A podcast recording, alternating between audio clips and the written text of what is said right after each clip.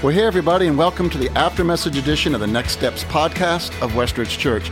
So glad to have this opportunity to have you join in on this week's conversation. Listen, folks, this one is going to be a great one, so stay tuned.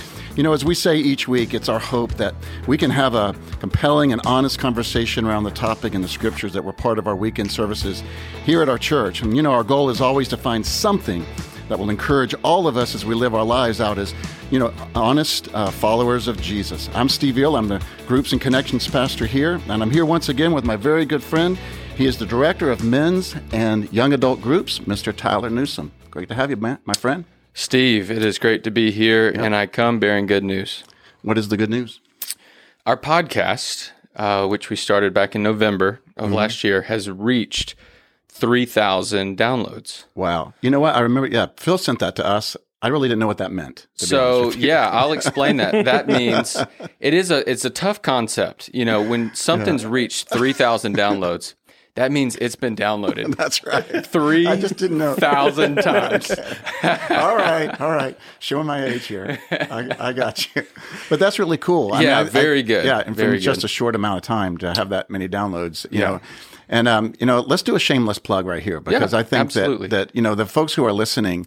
I, I continue to just to get people come up to me all the time and just say that they appreciate um, the input and the, the conversation that we have with our guests because it's really encouraging to them. But you, as a listener, really are the best resource to help us grow this thing. And because ultimately, the our whole hope is just that we'll be, like we said, just an encouragement to people to really apply the things that we're learning on Sunday morning um, here, and just to, to just to show that even all of us and our guests, we wrestle with it just like they do. Yeah, absolutely. And this um, really, it's a tool for for our people to be able mm-hmm. to. I mean, take this to a coworker. You know, that every every time that we get together and we're in front of these mics, we're going to proclaim the name of Jesus, you know, right. and we're, we're going to, you can, you, any podcast you could share to a family member, a friend, um, eh, someone who's in need of, of hearing the gospel. And, and that's what our hope is that it spreads that way, just like yeah. we, it would on Sunday mornings or yeah. anything. You know, I think of it a lot this way. Um, being a Christ follower is not complicated.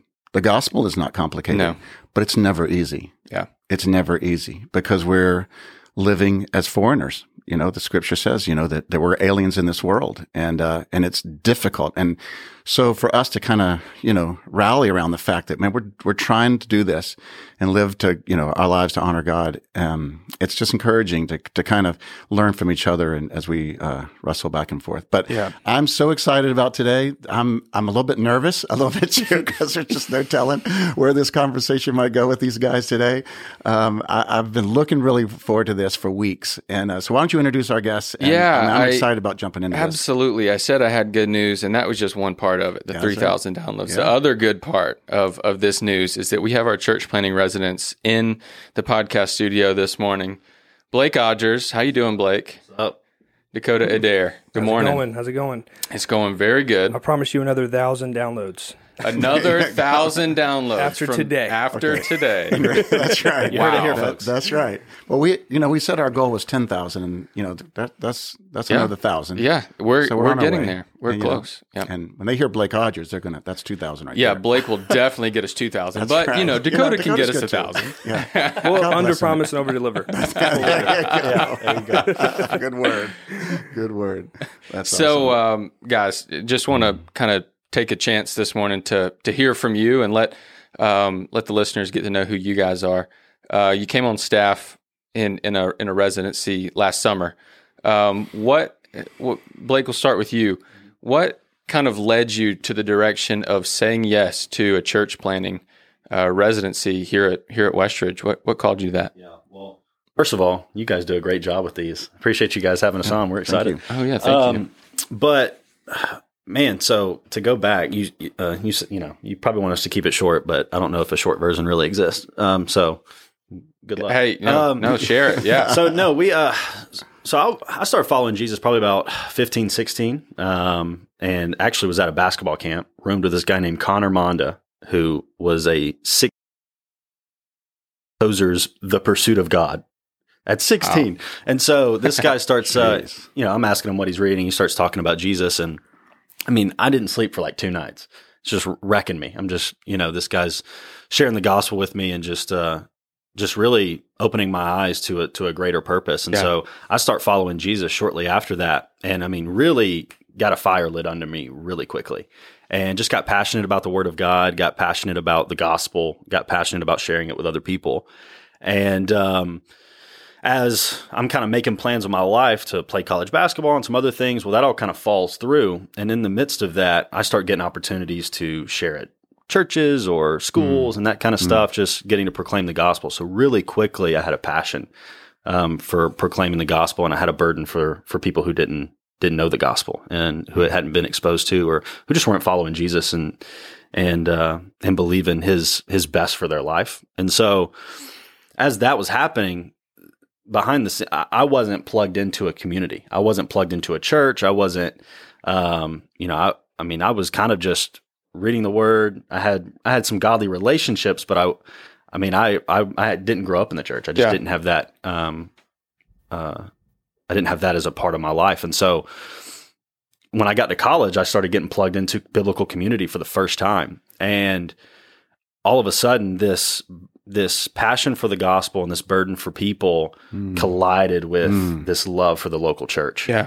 And Love that. um, I started, I mean, all of a sudden I was being held accountable. I was confessing my sin and being prayed for and hearing other people confess their sin and praying for them and just walking with people through life. And I was just like, God, whatever you've got for my life, like I hope it's that, you know, I hope it, I hope it involves this. And I didn't know what that looked like. Yeah. Um, you know, I was, I definitely was leaning towards, you know, pastoral ministry of some sort and just, you know, once again, just the things I was passionate about. And just as time started to kind of culminate, I started to study a lot about the local church, and God was just putting a huge burden on me just through reading, even through Acts and the New Testament, and just seeing the way God had designed His mm. church to flourish, and Yeah.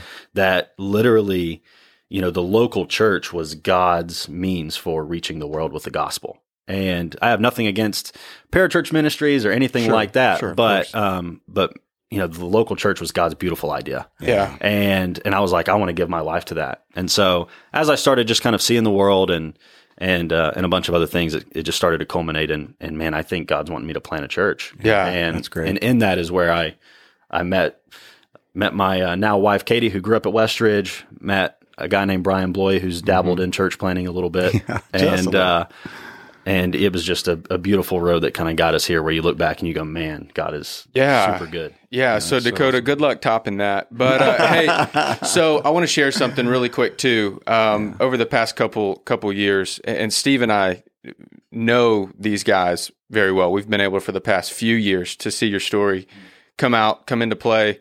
Um, so one thing, Dakota, I mean uh, Blake, that happens a lot. We call you, yeah. Um, They're one- interchangeable. you said you happened to get to know Brian. I'm I love this little part of that story. You sent Brian an email. I did. And you tell what what'd you put in that email? Um, yeah. So, so first of all, um, Pastor Brian would would would not like me to say, "Hey, everyone, send Pastor Brian an email." yep, yep. But, you um, did it. But I I actually sent uh, Brian an email, and and in it, I was kind of like, "Hey, basically, my girlfriend wants me to." To, to go to your church, and um, but before I come, I would just like to, you know, I would I would really like to sit down with with you as as as a pastor and that kind of stuff, and um, and so we meet, and um, and I can't. First of all, I couldn't believe that I got a response because the the church world I was coming out of, it was like, okay, you know, this Yeah. is not. You didn't really get to know your your pastors too well, and and so I get an email back like the next day, and he's like, mm-hmm. yeah, let's do Starbucks, you know, January twenty seventh or whatever. I was like, yeah, I'm there, and so mm. we meet at Starbucks, and I'm I'm sitting down across from him. He and first of all, he's asking me, you know, my story. He's asking about me, which first of all was just very endearing, you know, to to to have that. And so I'm sharing him kind of my story, and I'm sharing him my burden for for ministry and wanting to plant a church, and you know, I've been I'm hungry and all this other kind of stuff. And he goes, "Do you know anything about me?" And I said, "No." And he goes. You haven't like Googled me, you haven't like looked at our church or anything like that. I was like, not at all. And he goes, he goes, so um, I have a little bit of church planting experience, you know, and uh, he's like, so you're in a pretty good, you're- Yeah. He's like, yeah, like let's That's let's so let's hang out, and so Yeah, so, and for the listener, of course, this is such a valuable thing because I think Mm. listeners are always, and just people in, in the Christian world are saying, "Am I being called into ministry?" You know, like what what what does that look like for me? And that's a really good example. So Dakota, I want to f- rephrase the question to you, kind of give you the same thing. Um, what I guess about six months ago, um, and I know you've been on a journey longer than that. When you came on staff here, what was it kind of pulling you to get into and really accept this church planting residency um, that was offered to you? Well, I mean, it was to kind of go back a little bit and share my part. I mean, Yeah. me, me and Blake both are very passionate about the local church. Yeah, and our lives have been transformed by Westridge Church. And you know, for me, I was when I grew up. I mean, I didn't grow up in church, and so I encountered Jesus, started following Him very early in high school. Um, I was dating a girl named Maggie, who's now my wife, and she was amazing. And um, she went to Westridge Church, and I started going with her and her my in laws, Ty and Dana, who were big advocates of Westridge Church, and we started coming here and I was so new to the church experience. Like it was brand new to me. So I am the type where I'm all in. So I, Sunday mornings, I was serving a first time guest kiosk with Robert Owens. Um, I was in Reckless under Todd Hampton's leadership. I mean, he, you know, really invested into me. And, um, you know, that was just a transform. I mean, it changed my life. I mean, think about the small group, for example, in Reckless. Uh, the guy that discipled me was Ken Bawalda, oh yeah, who's an elder here at Westridge. yeah, Um, so I'm getting impacted in so many different ways. I mean, Paul um, baptized Maggie; she was a girl, and Brian. I mean, what a what a role model he's been for me, and has really just poured into me. Like Blake kind of shared, um, took time to to pay attention to me yeah, when I didn't have nothing to offer. yeah, Um, I was just a kid trying to figure out life, and he he's so intentional um, with me, and and that's that's just changed me. And Steve, I mean, Steve, I mean, you were in a lot of ways you're my dad. I mean, grew up in your house uh, later in high school, and Yeah, like literally in my house. literally. you had a bed in my house. so West, I mean, Westridge just has played such a significant role. It's it's where I've I really have fostered a, a life of of following Jesus and and experiencing community. Um, after high school, I went and played played football and college and everything, and and there my love for Jesus um, and the the local church continued to grow. Uh, decided uh, I was tired of concussions and touchdowns, so. Me and Maggie got married, and we moved to Texas to, to go to school and seminary to prepare, prepare for ministry. And they're not really sure what God was doing, didn't know what our direction was, but I just knew I wanted to be in ministry. I loved church. Um, I loved what it had done in my life, and I wanted that for others. And so when we went there, I, I was finishing up school and um, just trying to figure out what I wanted to do. But church planting was always something that I was intrigued by because of the story of Westridge, because the story of Westridge is my story and I called up Brian again, not like Blake, did not know really what he did. I just knew that he was involved with church planting. He said, Hey, Brian, I'm, I'm having all these friends who are church planting all over the place and they're wanting me to come with them. And I'm really intrigued by this. And I, but I would really love to do a residency. Do you have any organizations or programs that I could maybe join? And, uh, he said, Well, it's funny you say that. We're starting a residency this summer and I was graduated in May, and then it started in July. So it was just God. God really orchestrated that. So my call to church planting really is is um, because I'm the result of a church plant. Because men and women were faithful to God and and listened to Jesus when He said, "Go and make disciples." And because of their faithfulness, my life is vastly different. And so that's kind of my story. And so I want that for other people. I'm passionate about that. Me and Blake, we we get so excited because we we are um, the the result of of people's faithfulness and what God does through His church. And the blueprint to grow in the kingdom is planting churches. That's right. You know, Brian says it a lot, and I, I think it's really true that, um, you know, it's easy to get discouraged with the direction of our country. You know, and I think, you know, you see, especially, you know, folks my age and older, you know, it's, they really struggle with it. You know, they just, and it, it's funny. I think every generation as you get older, you know, you, you look back, and you're like, it's not what it was, you know, back in the day. And, but, you know, and I think one of the things that I've heard Brian say over the years, and certainly I believe this too, is, you know, the hope of our country is the church. And so the hope then of, of the church is new churches and more churches and, you know, being planted everywhere. And so the, so then the hope for our country and the world is church planting. And that's why we're so passionate about it, you know, here at the church. Well, within the, in the two minutes we have left. I'd love to talk about yesterday's uh, message. And, um, but so this week, um, we're in week two of our new series, uh, that, that we titled Breakthrough. It was a study of the life of Elijah.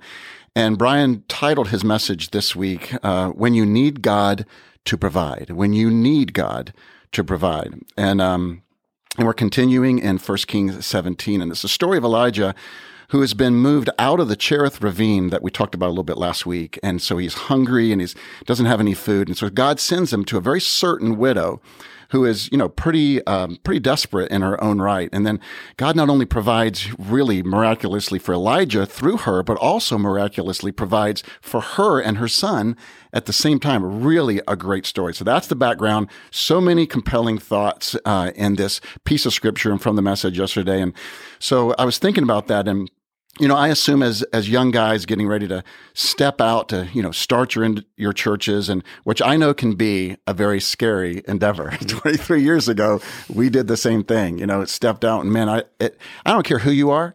I don't care if you're Pastor Brian, Steve Veal, or anybody else. I mean, it's a scary endeavor because at the end of the day, it's an entrepreneurial endeavor, you know, and, and so there's this, this, you know, this real tension about, you know, um, feeling like it's kind of up to you. You know, you've got to make the right decisions. You got to find the right people. You've got to go to the right place, all these other things.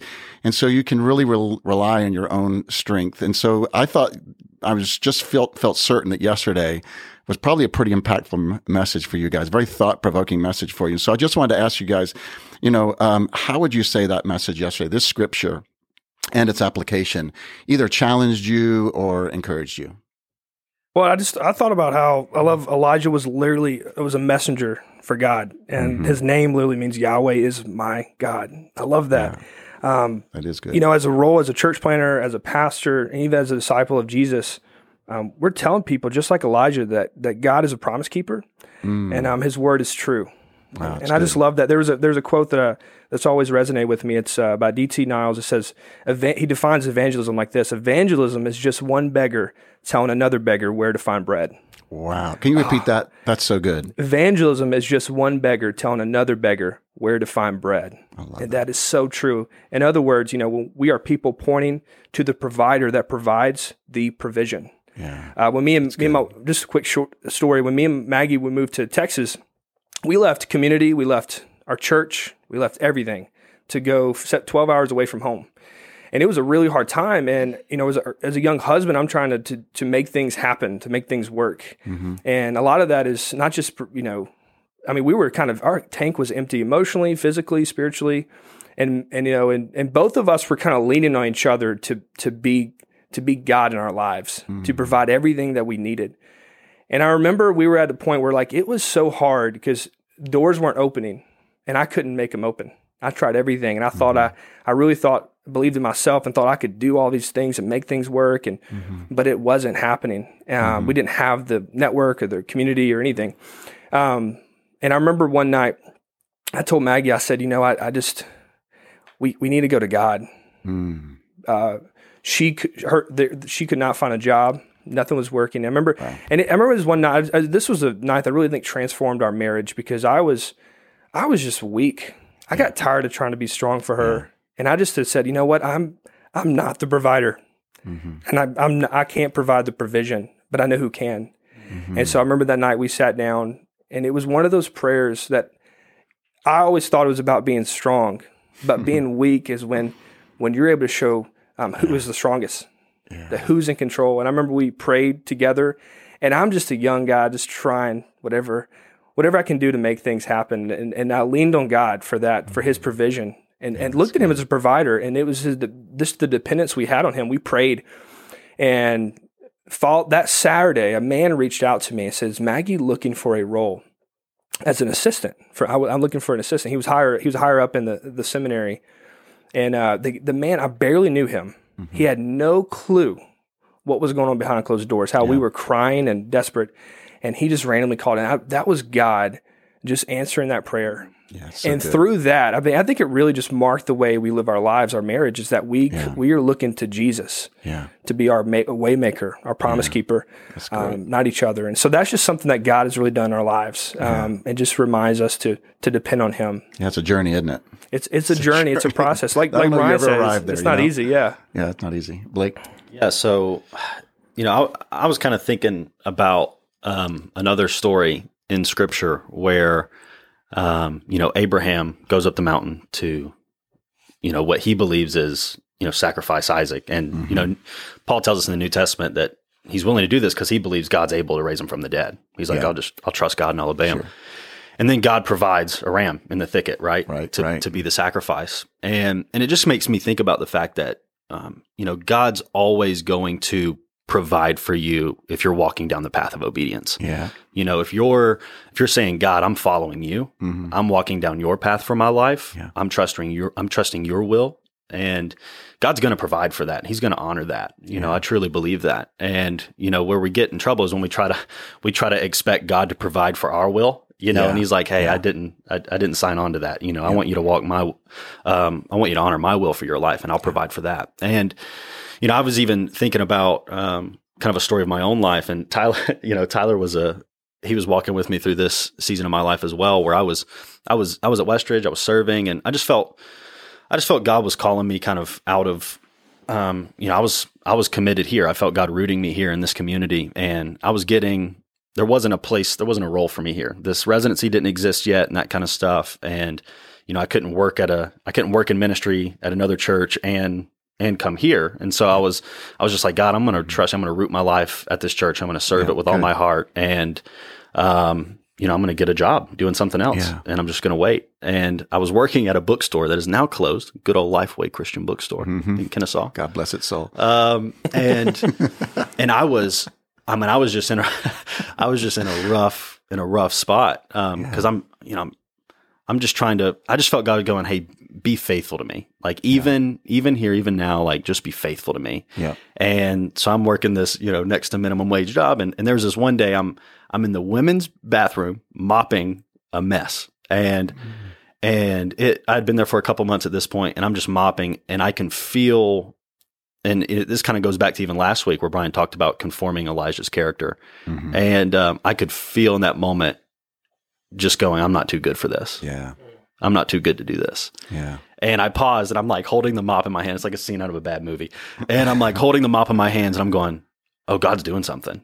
Like God's doing something in me. Wow. And I just and I just kept mopping. But I was I, I just kept thinking about the fact that like like God is like if you're if you're saying, God, I'm I'm gonna be faithful to you. Like I'm I'm walking on this path, I'm gonna be faithful to you, I'm gonna trust you. Mm-hmm. He's gonna provide the means and he's gonna conform you as you do it. But I was even thinking about um last week we had some guys from from Send New England and Send Boston come and talk to us, uh, church planters in the Boston area. Which you talk about a difficult Yeah, place. yeah, not an easy place to you know, church. um, you know, church planting's hard, but church planning in But Boston some places is is harder. ridiculous. and so, um, but this guy named Aaron Cavan, who's um, a pastor at Life uh, Community Church in Quincy, um, and uh, he was sharing his story, and he was he was talking about how hard it was. Just those that that 1st year to that to that third year was just brutal, and Yeah. he he talked about how nine times out of ten the reason church plants fell is because they're just not willing to, in his words, stay through the crap. Yeah. They're just not willing to stay through the crap. You know, Yeah. it's it's hard and it's really hard and they quit um, rather than kind of staying through the crap. And and he and and that's what we were kind of just thinking about was like, you know, man, when we do sign up to do this, we know that we're signing up to do something that's really, really difficult. It is. And you've kind of got to go into it with the mindset of I'm going to stay through the crap and I'm going to trust God to provide for us when Well- we don't see it on paper. Well, I tell you what is the greatest blessing for both of you is not only do you have a church that's behind you, but you know your wives are just going to play such a mm. such a huge role. Ask Amy about that. I can tell you about you know for Christy, you know it's just because that's going to mean that you're not alone. Because there'll be time when it just feels incredibly lonely, you know. So anyway, well, let's move on. Yeah, I, I want to connect to kind of a, a point that you shared, Dakota, with something you just shared, Blake, that really resonated with me as I'm listening to you guys. Um, Dakota, your quote um, that that you shared earlier, just a beggar tell another beggar, you know, where where we're getting the bread. Um, Blake, and you saying basically, I'm not I'm not too good at any point in my walk with Christ to mop a bathroom. Um, in a Christian bookstore, Yeah. ultimately, hey, serving the kingdom, you Yeah. know. Uh, but but I still get to watch.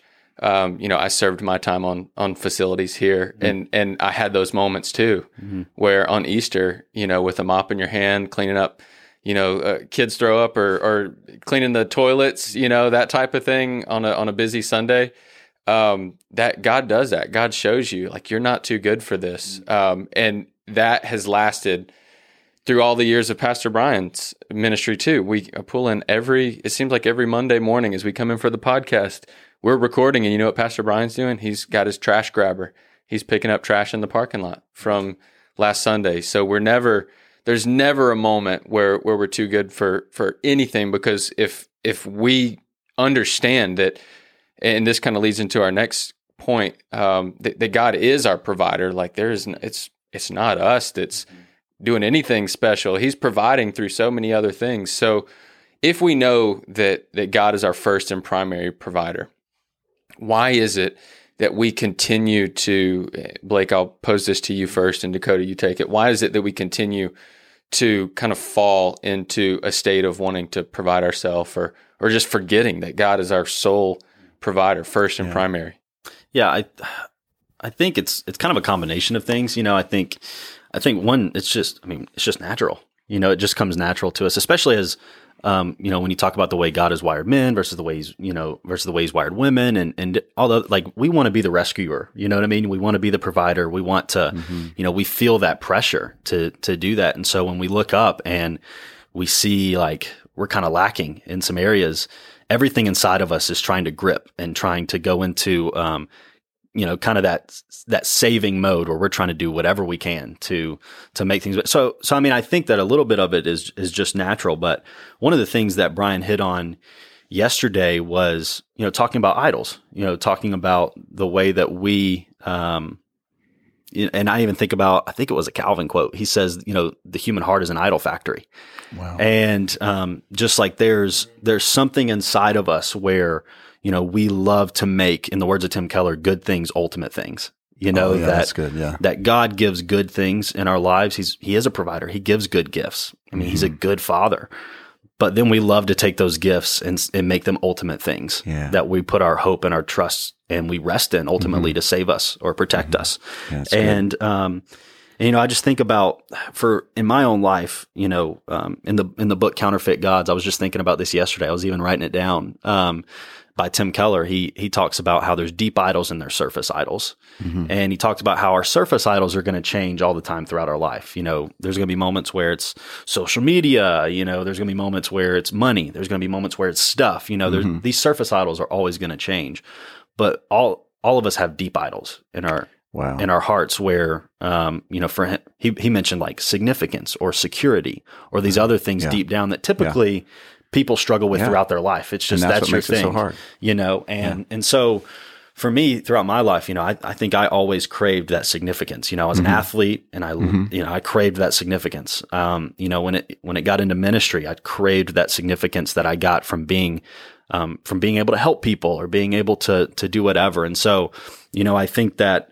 Um, I think that for all of us, we there's kind of that natural aspect, but there's also that thing where we just all have this desire deep down in us where we look for other things to do what only God yeah, can ultimately yeah. do. That's right. Yeah. Yeah. I know, um, you know, one of the things I think about when it comes to that, the problem isn't that, that God's going to provide our needs. The challenge really is, is who's going to have the rulership over our hearts. Mm-hmm. And that's mm-hmm. a battle, I think, every single day. And, and so for us, is just, uh, you know, I was in Denver talking to a church planter and we were, uh, you know, they're in the trenches, like like what Blake was saying about Boston. Like, there's certain parts of this country that are hostile to the gospel, yeah. and so these people are just trying to gather, right? And they're dealing with a lot of opposition. And this, we're, the, I was asking these church planters kind of some of their challenges, and so there's a group of them, and one of the guys was seemed so laid back, and I was like, so what's you know what's your perspective, man? Like, what do you think? You know, and he's now he's almost like it's not even fazing him. He said, man, I learned a long time ago to learn to love the provider more than the provision. Mm. And so every day in our lives, we're constantly battling rather we're going to love God for who He is, rather. Yeah. Um, and sometimes we can always look for something else to fulfill that void in our lives because idolatry isn't just one of many sins; it is the sin. But don't you think, Dakota, don't, isn't that harder for some people than other people? Like, like especially super driven people, super capable people. You know, people that are there are certain personalities that are just used to you know, show me a problem and I'll show you a solution. You, you, know, I mean, I think it is harder for some people.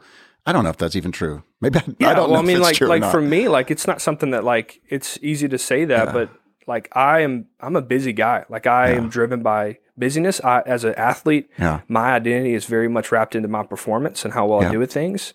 And so there's a constant struggle to to Mm-hmm. really um, listen to God when He says for me to slow down, Yeah. right? To rest in, in who He is and trust in Him. And I, I want to have all this control in my life.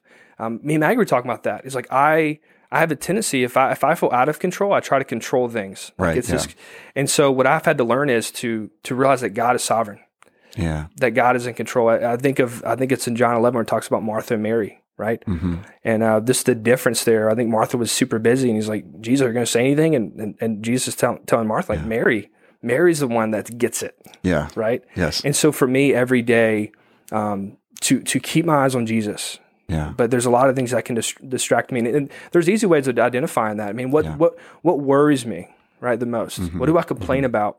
Where do I go to find refuge? What, where's my sanctuary, right?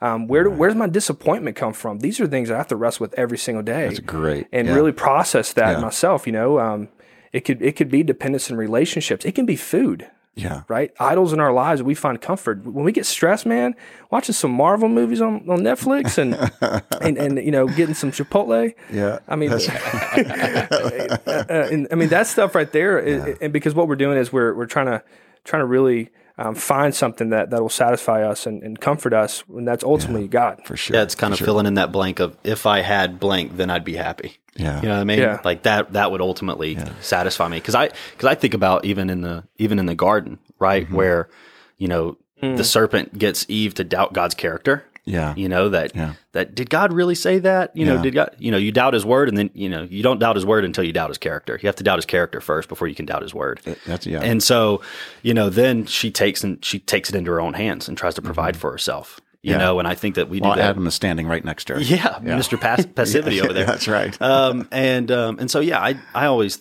it always kind of comes back on man, do I trust that God that God is a provider that that is in His character to be a good father who gives good things to Yeah, his children. you know, and if you don't hang out with him, here's what it comes down to.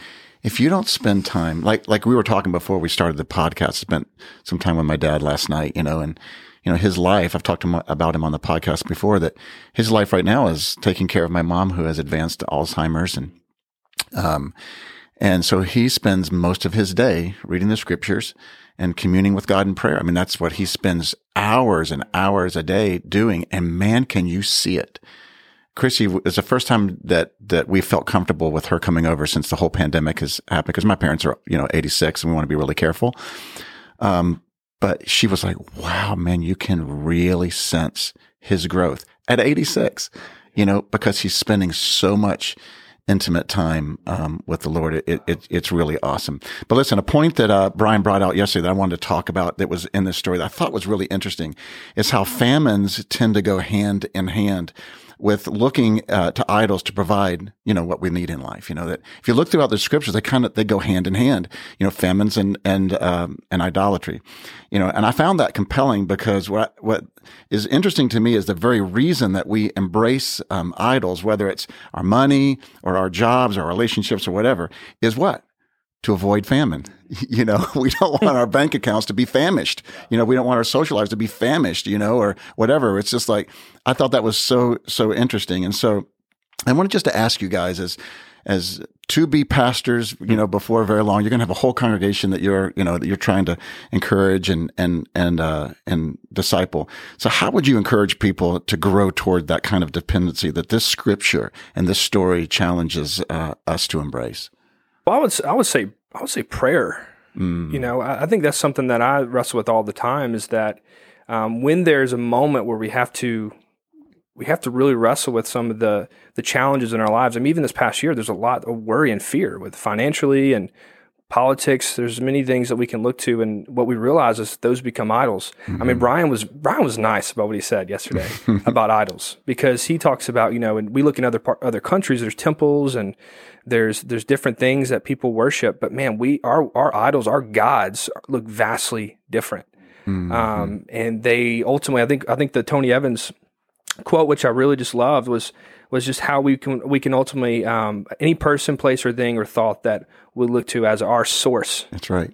um, becomes is an idol. In other words, you know, we can look at money and success, success um, pleasure, food, relationships, and um, and that can become a problem. I think the the one thing to realize too is our relationship with God is that God doesn't God doesn't settle for second place, and a lot of times we put Him in the back of the line.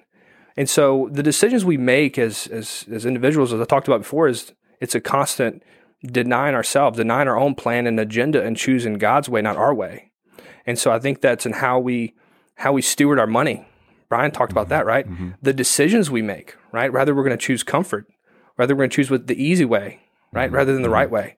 Um, those are constant, constantly are battles that we're facing each day, and choosing rather to be obedient or disobedient, and ultimately we have to deal with the consequences of our disobedience. Yeah. Yeah.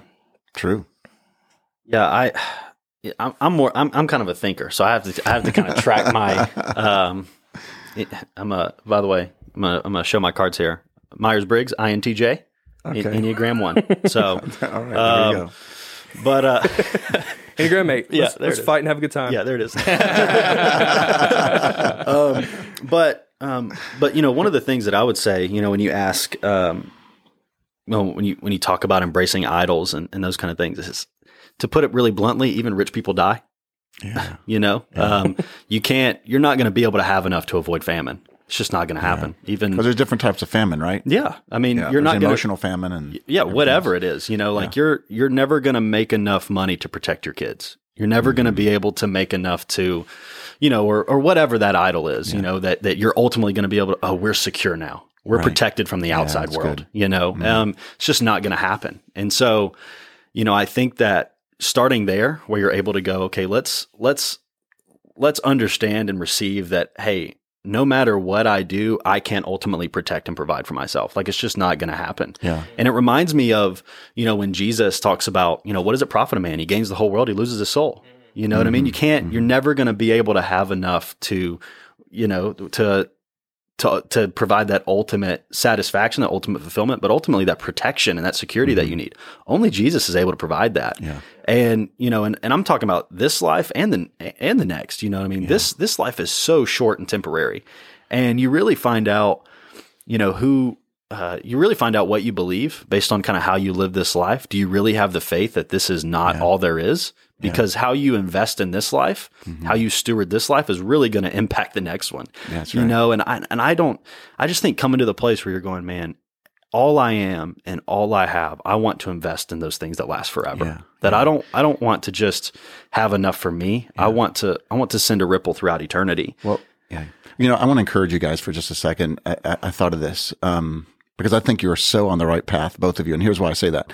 So for 23 years, um, ministering alongside of Pastor Brian and Pastor Paul and, you know, the rest of the team, you know, uh, all these years, um, I think that his passion that he has birthed in all of us and, and taught all of us and his passion for the church, which has now become, I think, the church's passion for its people. So we have embraced this together is a desperate desire for our people to know the character of God, which which you you mentioned.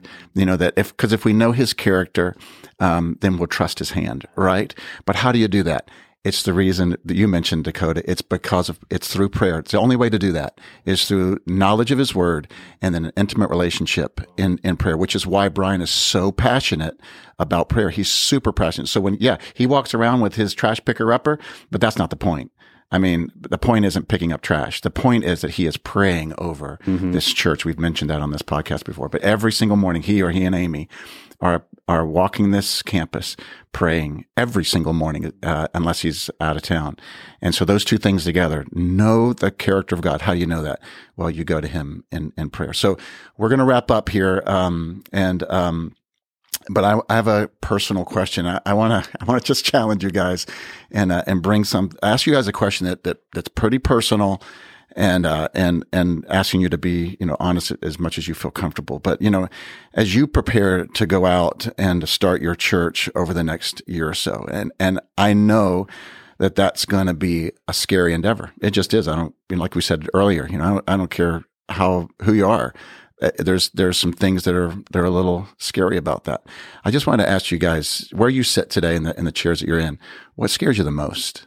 What scares you the most about that? Um, how would you articulate it? And um, ultimately, I'm asking you, you know, what idol are you most likely to turn to? you know, but let's think of it this way: what What scares you? What are you afraid of? Um, yeah, I. It, it reminds me the other day when when Aaron was sharing again, and he talked about how year three of their their church plant in Boston, he was having to work on a lobster boat, and he Mm. he he said, you know, I felt like a felt like a bad husband, I felt like a bad dad, I felt like a bad leader, you know, all these other kind of things, and you know, just not being able to, you know, have fearing that you're not able to provide for your family, you know, those kind of mm-hmm. things, and you know, I I was thinking about that, and I mean, and I totally, I mean, I felt it resonate deeply within me that fear of not, you know, that mm-hmm. because because you know, I, you can you can work in ministry and know you're not going to live the live the rich life or the good life, but you can be comfortable. You know, you can you can have comfort, and so. I think that, you know, that just really resonated deeply within me because I mean, who wants to be uncomfortable, right? Like who wants to experience financial and relational stress or spiritual warfare? You know, it's like, Mm-hmm. I mean, we don't want, we don't, we don't look at that and go, yes, I would Yeah. love to experience that. But we know that like this path is bringing all of those things. Like it's going to bring that stress. It's going to bring Yeah. that spiritual warfare. Um, but you know, I think, I think we ultimately, the greater desire that we have more than fear, um, is to truly want to take God at his word. Um, and I don't think we'll regret it when we stand before him, you know, at the end of our lives. But, but man, when you talk about the idea that my wife's going to be looking at me for answers that I'm not going to have Mm. or for food, you know, or for Yeah. all these other things, or even just the humility of having to sit across from people and ask for help. Yeah. Like, hey, I, like, hey, if you, I'm not going to be able to put food on the table for my family if you don't give something. That's hard. It's humbling. Oh my gosh. Brian will tell you, you know, the first, you know, for the first year, um, our anticipated daily drive to the shipping centers, which is where we had our post office box, you know, where we were sending everything to, it was, you know, it wasn't, are we going to eat today? Yeah. But it was close. Yeah. you know what I mean? Because it really depended on what came into that post office box every day from our supporters and whether we were, you know, for us personally, because the church finances were just for the, you know, the offerings were for the church. We weren't taking any of those offerings for ourselves. We were purely on support. And, um, and so that was frightening. I will kind of say that I think the thing that was much harder than any of those type of provisions were what you mentioned were the, was the spiritual attack and, and the warfare that we faced and we felt, you know, just the discouragement and the uncertainty and, you know, am, am I up for this? Do I have what it takes? That was, those were some, those are some quiet moments, you know, and a lot of those are laying uh, awake at night while your wife is sound asleep and you're, you're wrestling with those feelings. Do I have what it takes? And, um, and, and it's hard, you know, Here's the great news: is that never goes away. so, I mean, there there are moments it gets better. Yeah. you know, as you grow in Christ, it, it certainly gets better. But there's always, you know, it's a, it's a wrestling match. Dakota, I would love to hear what you have to say. Well, I mean, I think you're you're getting the idea that church planting isn't sexy. Yeah, You know, it uh, it's hard and it's difficult, but you know, I I have the fear of failure. I mean, that's something that I struggle with. about that.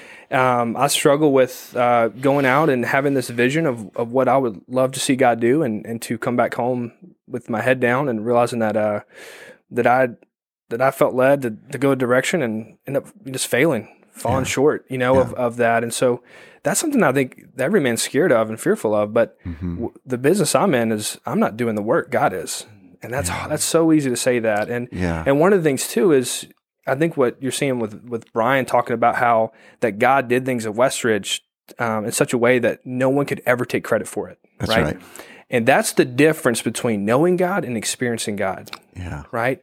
And so I know God. I can sit back and read books and talk about Him and and theologize and And philosophize and all these things and talk about what I would do in discipleship and this and that. But there's a big difference in stepping out in faith and trusting Him yeah, and that's that's so easy to say but i know that that what's going to come ahead is like like blake said there's going to be challenges and opposition um, and so we just have to to really just trust in him that he's going to come through and, and that ultimately that we're in his will because god's going to grow his church with or without us yeah.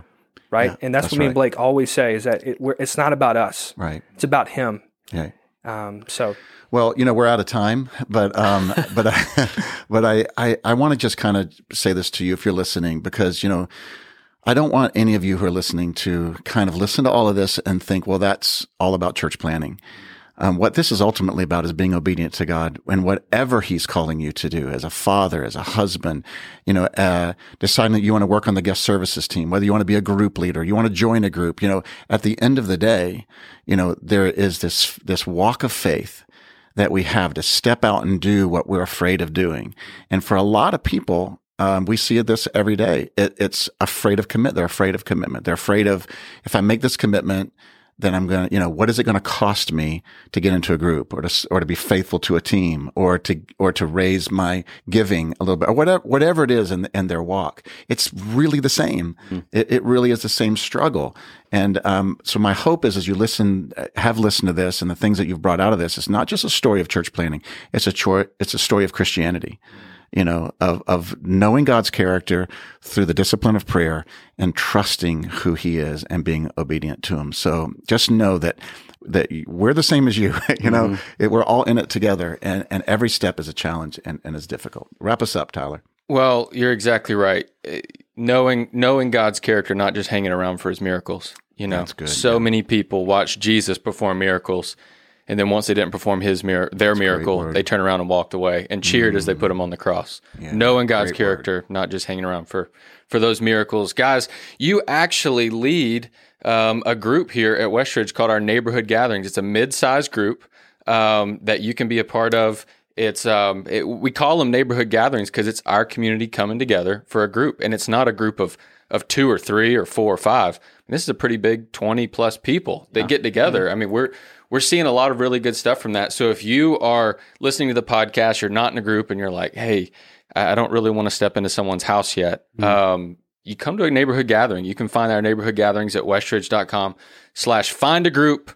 Maybe that can be your first step towards discipleship and community. We actually have our own little website now, westridge.com slash neighborhoods. You can, uh, you can check us out there and find out all you need to know. You can even register from there. This is where, uh, big churches made smaller and small That's groups right. are made bigger. Right. You have prepared that. That was really good. You prepared that for this moment. we, we are not afraid of shameless plugs on this podcast. hey, Guys, it's been such a good morning. Thank you guys for being here. Appreciate it. Listeners, you. thank you so much for tuning in. Um, we can't wait to be again with you next week. So just know this week that you are loved.